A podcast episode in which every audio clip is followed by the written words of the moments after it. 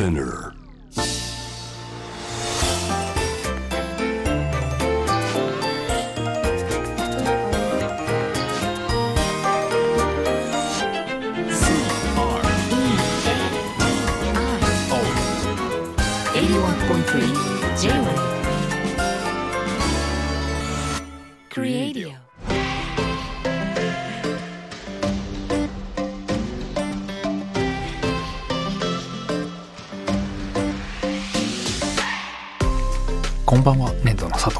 こんばんはクリストモコです。デザインを音で楽しむ J-Wave クリエイディオスタートです。お願いします。あの大木さんはい、去年になりますけども、はい、はい。あのグミのデザインをされたお話ししたではないですか、あ甘露甘露の丸三角四角みたいなやつですよね。うん、食感も違って、はい。うわーっていうやっぱりなリスナーの方の反応も あの後からもう結構来てますね。はあ、そうなんですね。和野さんもグミ買いに走りました、えーまずはローソンない。ファミマない。マイバスケットスーパー2軒ない。判別を書きながら寄ったセブンイレブン。一番目指すとこにありました。もちろん吊るしてあった6袋購入です。っていう。買い占め。開始ここまで走り回ったからね。そうですね。とかね。へゆりゆりさんもあのグミ買いました。横を分けるパッケージやっぱり新鮮でしたという。嬉しいですね。ちゃんと立つそうですね。はい。あとチーヤン。うん。新商品のグミ毎日2袋食べていますという 大丈夫かな？おおみたいな。ちょっとそう繰り返し食べたくなるような3つの食感。はいはい。うんうんうんいやあの甘露さんからもご連絡いただいてすごく、ははい売れ行きが当初の2倍以上の売れ行きえらしー、くて、すごい。ね、去年はい。発売甘露としてはい。30種類グミを発売したらしいんですね、うんすごいですねそれもその中でランキング2位らしいんですよ。おおいいその1位というのがですね、はい何ですか？気になりますよね、うんこれがあのピュレグミなんですけどああ。のピカチュウコラボのピュレグミあーこれが1位なんですこれは無理だっていちょうっと大きいですね。もう相手が悪いですよ、ね、相手が悪い。なんかもう草野球にダルビッシュと前田健太が来たみたいな話で、それはちょっと反則ですよってはあいう。そっか、えーなんかそれはそれで、はい。むしろあの分野が違えばぶっちぎりな感じがしますけど、ね、わざわざ分けるなってどうしても どうしても1位を取らせたい。みたいでもやっぱすごいですね。そうやってはい反応が、ご好評あの番組だけでもたくさんたくさんいただいていたので。嬉しいですね。うん、あのまだの方はぜひあの沖さんがそうなんですよね。デザインされた三角、あ丸三角四角。タイトルはないんでしたもんね名前はね。えー正解がちょっとまだよくわかんないんですけどね。うん。正解がもう世に出てますからね。みんななんか買ってきてもらう時とかどうするんですか？あのほらなんかあのなんか丸とか書いてあるやつとかグミ。まあ確かにないか。そうなん何と言えばいいんですか？しかもハッシュタグつけれないみたいですね。なのでそうか。バズらないんですよ。どんなに売れても。じゃあダメってことないけどいまあいいか。ハッシュタどグうなんでしょうね。正解がない、うん。形がない。ですグミ。ね。難しい。捉えどころがないですね。うん、いいですね。それもうんいいよ。いいよ。いいんですかね。うん。えーねそのグミあのぜひまあちょっと今初めて聞いた方はいチェックしてみてください。さあでは今日はリスナーの皆さんからいろいろ届いているメッセージからいきたいと思います、はい。えーラジオネームパグパフさんからです、えー大木さんの発言番組での発言が気になりましたということでえなんでしょうね。その発言とは、そうですね。僕は一日一回しかご飯を食べないので、とさらっと言われていて、ええー、と驚きました。そこで質問なんですが、一日一度の食事でお仕事の頭は回るのでしょうか？はい。一日一度、朝昼晩どのタイミングで食べるんでしょうか？確かに。おやつとか中間食は食べたりしないのでしょうか？いつから一日一食でそのようになったんでしょうか？というこの一日一食っていうことにもう気になってしょうがなく思わず人生初メッセージを送ってしまいましたよければぜひお聞かせくださいという はい男性の37歳男性パグパフさん確かにちょっと慣れ大木さんがそうおっしゃるのをクリエイディオではもうなんか慣れてる感じもあるんですがそうですね。っていうか人生初メッセージの内容がこれでよかったのかっていうのはありますよね。いやもまあうちょっとなんかね。うんうんいやでもそれで回ってるのっていういろんな疑問があるじゃないですか。4つ5つありましたもんね、質うんまずね。食事でお仕事の頭は回るのでしょうかむしろ回るんですか？えー、そうなんそうなんです。ってことですね。食べちゃう方がぼーっとして、うん、頭が回らなくなるので食べないっていうのが、はいはい、そうですね。うん、あと何でしたっけ？一日あの朝昼晩どこでいつ召し上がるんですか？一食は？えっ、ー、と晩のみですね。はあ何時ぐらいに？ええー、もあそれ日によります、ね、診察みたいな。バラバラですね。あそうなん、うん、会食もまあある時はあるかもしれない。あでも会食とかまあもともと年に、34回ぐらいしか行かない人だったんですけど、うんうんうん、もう本当に減りなくなりましたね会食が会食自体もね。今年。そうですね。朝昼その晩はかなりたくさんよっしゃ食べようという。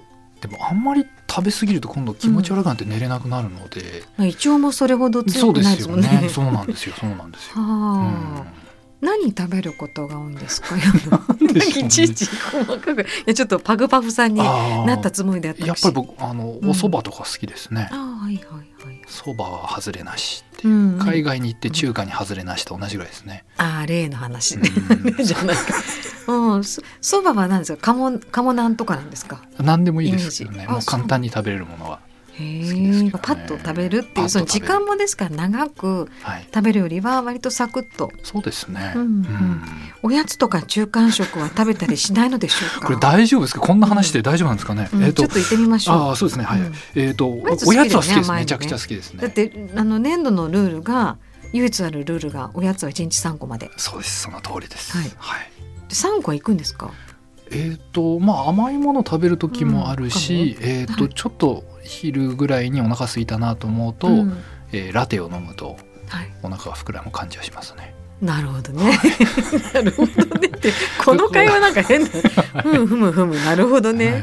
えいつから一日一食でそのようになったのでしょうか。このそのようにが気になりますけども。気になりますね。でも学生の時とかその仕事始めるタイミングとかどうですか、そうですね、うん。年度という事務所始めてからですかね。やっぱり出張が増えるとはいはい、はい、やっぱり胃の調子が分かんなくなるというか、うんなんかこう、はい、時差が胃に来る感じがあって、あんまり食べない方が調子いいんですよね。うん、でも食べない方が時差ボケないって言いますもんね。あやっぱりそうなんですか。うん、まあ私食べますけど。でも私はまあ時差ボケない方なんですが、弱い人ははい、まずそこって言いますよね。そうなんですよなのであんまり食べない方が時差ボケが治りやすい気がしていて、うんそこからですね。うんうんねえ、うん年度になんか社食大木さんが好きそうなものを社食とかそれがコーネルコーヒーになってるのか。そうですね、うん。なのでコーヒーはいつでも飲んでますけどね、うん、いやでも実際これ人それぞれなのかなっていう気はしますけどね。そうでそすよね。の食べるものとかタイミングとか内容とかなんですよね量とかもそうですけど、一食だけでもがいい場合とやっぱりそれ気になってうん。やっぱり三食食べた方が調子出る人もいるかもしれないし、ね、うんそうだと思いますね。まあなので一般論としてはちゃんと時間守ってはい。1日3食食べるのがいいと思うんですけれど、うんうん。多分人それぞれ調子のいいタイミングで食べるのがいいような気はしますけどね私なんかやる番組の時間によってはい。食べるボリュームとか時間が確かに変わるんですすか。へー。朝すごく面早く、まあ、9時からの番組を長くやってたんですね。はいはい。そうするとその番組やるって決まった時にうわどうしよう朝食ってまず思ったんですよ。情けない。そこからなんですね。まあどういうリズムで生きようというところですよね。うん。でそこでまず思ったのが朝食だったんですね、はい、でまず買ったのがはい、ホットホットサンド。ホットサンドメーカーをはい。ああれ欲しかったしなと思って。はい。あれならあの自分の調子を上げられるんじゃないかと思って買ったんですよ。はい。そしたらね番組始まったら忙しくてはい。朝起きたらまず犬の散歩と当時いたんで。はいはでい新聞読んだりいろいろしてると、はい。あれ？ホットサンドイッチ作る時間がなくなったと思って。ほんでねとうとうね番組やってる10年半ぐらいだったんだけどはい。番組やってる時一度も使えず、ね、引っ越しを多分3回ぐらいしたのかなその間に、そしたらね最後の引っ越しの時にね棚から落ちて壊れちゃった もうびっくりしたよね。新品のまま。いやーそうなんあでもそれが朝ねだから、うん。今またお昼もあると、まうん。あ朝はちょっと とか昼は少なめがいいかなとか夜かなとか、ね。リズムがやっぱりあるね。難しいですね。うん。うん。なるほどうん、ねでなんかそういう皆さんも仕事のリズムとかちょっと自分の調子とか分かりますよ。こう聞きたくなりますよ。うんなるほど。えなんで一食なの？っていう場合もあるしね。はい。でもあれ3食がいいかどうかもまあいろんな議論がありますよね。あそうなんですね。うんうんうんうん。へ一食ぐらいで胃を休める方がやっぱりいいっていうー。あの案もあるし、なるほどうなるほど、ん、大きさはそっちなのかな？かもしれないですよね。うん。あとあのサッカー元サッカー選手の中田英寿さんとか、はいあはいはい。まあ本当に何年かに一度うん、お会いするんですけれど、えやっえ、野菜を一切食べないですもんね。ああそうなんだ。うん。もうなんかお味噌汁に入ってるネギすら食べない。あなんでですか？いやなんかわからないですけど野菜を食べない方が調子がいい。あーそうでか。実際それでワールドカップまで出てるんでそうなんだろうなって思いますけどね。なん。か料理研究家のはい平野レミさんにイはいンタビューした時に、はい。あの私ねってお肉をはい。お肉の料理本を作ってる時はものすごく闘争心が出るのよってすごいふわーっとなるんだって。はい。で野菜の料理本を作ってる時はすごい優しくなるのよ。えそんなもんなんですか？でもそんなことをね結構忘れなくて今もしかして中田さんそのあのファイターファイターというかスポーツ選手だからかなと思ったけどど。へあとねー食べるものによってそう性格までねあれなんでし変わる。影響もあるそうだしでも90何歳のもうあの当時ですか、まあ、現役のカメラマンのはい、あの女性の方でちょっと聞いたお話を聞いた時にうん。赤ワインとお肉っていうもうそのセットなんですってずっと、必ず、うん、野菜も少なめで。へだからそれでいいんだっていうこう思ったりとかわからないよねだからね。人それぞれなんでしょうね、うん。きっと。ね、でも食べることってやっぱ基本だからうん。ちょっとこうね迷い出すと迷ったリズム探しっていうのありますよね。ちょっと年初めに。うん。パクパフさんいかがだったでしょうか？ぜひあのまたなんか気になってしょうがない発言が 佐藤から出ましたら何なりと質問送っていただければそうですね。ねはい。うん、ありがとうございます。はい。さて、続いては、クシェルさんからいただきました。はい。えー私は手紙をいろいろな国に送るのですが、日本のイラストのポストカードの感想は、かわいいかわいいです。うんで以前大木さんが日本人デザイナーの可愛いは強い武器だとおっしゃってましたね、えー外国人デザイナーも可愛いを表現しようとしているがそれは可愛いではないともおっしゃっていましたがそれについて最近の様子を教えてください。なるほど。可愛い談義をあのたびたびなさるかわからないですけど。そんな印象。デザイナーとして。でも、はい。そうかそうかそういう、うん、日本人可愛いっていうのはやっぱ日本人ちょっと独特の感性ってそうですね、あのそれこそミラノサローネとかはい。で海外のデザイナーと日々こう切磋琢磨している中で、やっぱり日本人ならではの表現って何なんだろうっていう考える機会が比較的やっぱり多くて、ええ。まあ、当然なんかそういう技術的な話とかそういう感性の話とかいろいろ細かい部分であると思うんですけど、やっぱ決定的に違うのはこの可愛いをちゃんと表現できるのが日本人ならではなのかなとかっていうのはんんん。ずっと思ってるテーマではありますけどね。それって例えば家具とかでもそういうことも、もう家具だろうが家電だろうがインテリアだろうがこれは使える技術なんじゃないのかなっていう気はしていて。というか日本人の可愛いの概念って多分英語ではなかなかうん。言い表せないですよね。キュートとかは違いますよねね。きっと。だって可愛いおじいちゃんとか言うじゃないですか。うん、なんかキュートなおじいちゃんって言わないと思うんですよね。チャーミングぐらいとしてもキそうですね。ュートではないチャーミングも少しこううん。入ってきてるのかなとか、あと誰かが何かを見て指をさして可愛いって言った瞬間にそれが可愛いものになんかちょっと見えてくる、はいはいはい。なんか言葉のうん。マジックみたいなのもあるのかなとか、さらに言うとなんか一時キモ可愛いとか、はいね。かっこ可愛いとかっていう、うんうんもう可愛いだけではもう満足できずに そこに。もう一そうだったのか。もう一隠し味をなんかこう、はい。甘じょっぱいみたいな感じとか、うんなんかそういうもう一フレーバーを加えないと楽しめないぐらいうん。可愛い文化ってこう成熟してきてるのかなって思っていて。文化ですよね。もうワードそんなを気はしますよね。うん。でもなんかあのデザインの時に、はい、大木さんのってすごくそのああのまあ可愛いとすぐっていうわけじゃないんですけど何かその、あ今お話聞いてるとそういう部分がデザインにあるのかなと思いますけどはい、はい。日本のいわゆる日本の家具とかうんうん。日本の椅子とか日本の、うん、空間という時にはい、そうなると可愛いって少なくないですか？私その辺がすごく不思議で。多分その可愛いっていうのはその、例えばピンク色であったりとか、こう丸々しててっていうことではなくて、はい。その因子をこう考えていくと多分そのうちの一つは、はいあの危害を加えなさそうみたいな。なので親しみやすそうみたいなところ？あの多分その自分に害を与えなさそうみたいなのが一つキーワードかなって思っていて、危険ではなさそうだぞっていう、んんん。なんでしょうね。漠然としてこう安心感とか信頼感みたいなのが多分可愛いの中に入ってたり含まれてるのかなっていうのがあったりとうんうんうんうんかそれにちょっと近いんですけど、はい。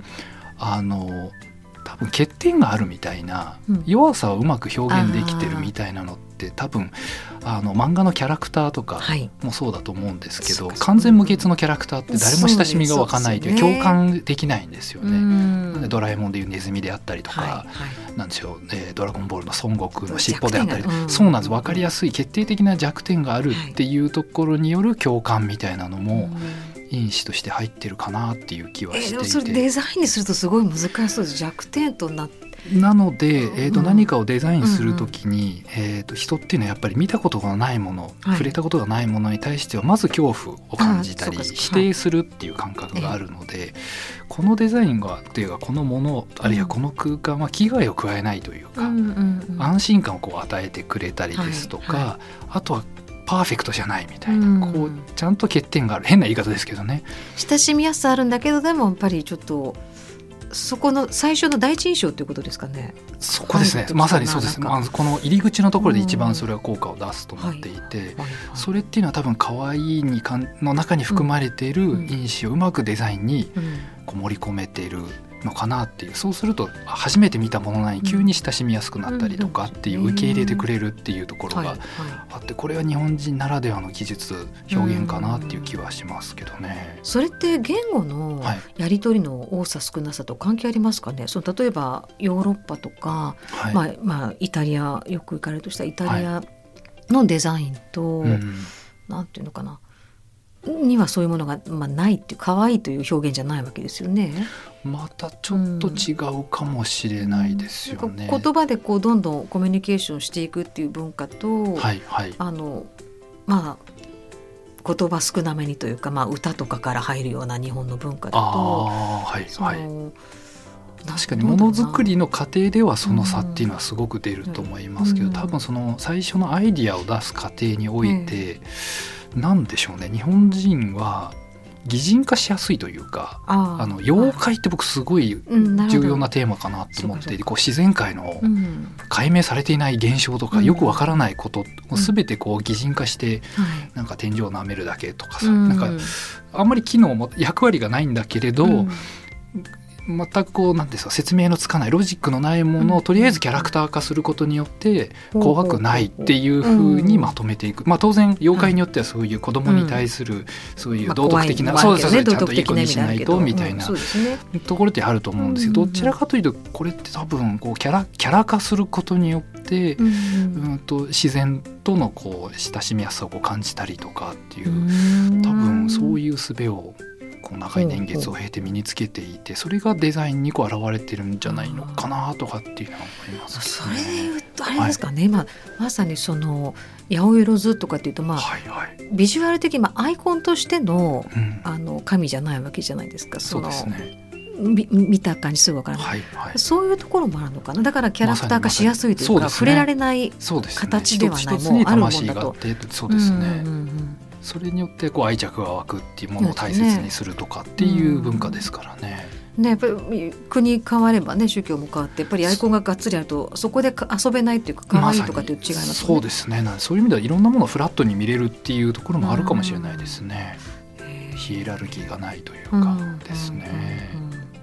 可愛いね結構やっぱむ深い深いワードですよね。いやすごい面軽白いく使われてるっていうような部分もあるかもしれないけど、うんやっぱり可愛い。そうですね。うん大木さんなんか可愛い、はい。可愛いあなので本当にパッと見てあ可愛いっていうことではなくて、そのデザインの中に可愛いの技術が使われてるなって思うもので言うと、はい。例えば無印良品とかって、はい。パッと見てわ可愛いっていうものではないと思うんですけど、でどっちかというと結構シンプルでスタイリッシュでっていうところだと思うんですけど、うん。僕はあの無印良品のなんかブランドの中には可愛い因子っていうのが何かこうスッとこう親しみやすさというか。何かあれは一つのうんうん。形かなという気もしてるあとはファッションでいうと例えば伊勢三宅とかも比較的新しい技術をこう取り入れているんだけど、それがすっとこうなんかすごく身近なものとか、うん。なんか楽しい気持ちにこうさせてくれるような表現の仕方を昔からこうされていて、うんなので、うんかなり革新的な技術は使っているんだけどそれをスッとこう人の気持ちに潜り込ませる感じっていうのはあれも何かどこかに可愛らしい因子みたいなのが入ってるような気はするんですよね。ちょっと可愛い可愛いっていうよりもその可愛い因子を見つけるうん、なんか急に親しみを持てるとか、うん。なんか安心感を持てるというか、うん。裏切られない感じっていうんですかね、うん。それこそ。はいはいはい。うん、だしそれがオールマイティというか、完全無欠なものではないっていうところも含めての何か親しみやすさというか、愛着が湧くっていうところもあるのかもしれないですけどね。J-WEB クリエイディオ今夜もお別れの時間がやってまいりました、はい。ね、私たちもはい。クリエイディオもうん。可愛いクリエイディ クリエイディオって可愛い番組なんですかね。可愛らしさがあるのかオ今日考えちゃうそうどうですかね。うん。どうなんでしょうまあね。でも大木さんうん、ストレートに可愛い大木さんとかっていうことではないけど、全くないですね。いやいやいやでもところどころやっぱ可愛いなってこう、本当ですか。皆さん。思ってる可能性がある。なんでそんなもう一段階もう一段階かませたんですか。で可愛いそうね。可愛いでもあんまりその言われてやっぱ嫌な感じじゃないの？確かにね。親しみやすさがある言葉っていう意味ではね。そうですね。可愛い。うん。うん。なんかね可愛いじゃなくてはい。綺麗って言われたことあるんですよ。あら。で嬉しいじゃない？嬉しいですよね。い。や嬉しいなと思って、はいはい。えそんなって言いかけたらはい。あの私の字のことだったの結構ね結構ああっつってなんか恥ずかしいなって。あのガソリンスタンドで申し込み書書いて「なんかお綺麗ですね」って言われたからなんか「え？っ?」て一瞬思ったら「はい。ああえ？っ?」て一瞬思ったらねはい。「ああいえいえ」みたいなすいません思い出しちゃいました多分私の古傷なんでしょうね トラウマになってるんですか？ねいやいやいやいや。まあいずれにしても頑張って生きていきたいと思いまのでですすね。はい。はい、えー皆さんもよろしくお願いします。はい、えークリエイティオ番組のウェブサイトからメッセージあのいつでもお待ちしてますのでご質問、えーこんなこと考えてるとか、えー番組こんなことやってとか、えー何でも送っていただければと思います。楽しみにお待ちしております。クリスさん綺麗ですよとかね、そういうメッセージもね。今今ちょっとまた今いい気分でいうことです。大木さん可愛いよ。はい、ちょっと気持ちいいですね、これ本は。はい。本当？なんかちょっとお後がよろしいようで、はいはい、ここまでのお相手は年度の佐藤大樹と。クリストモコでした。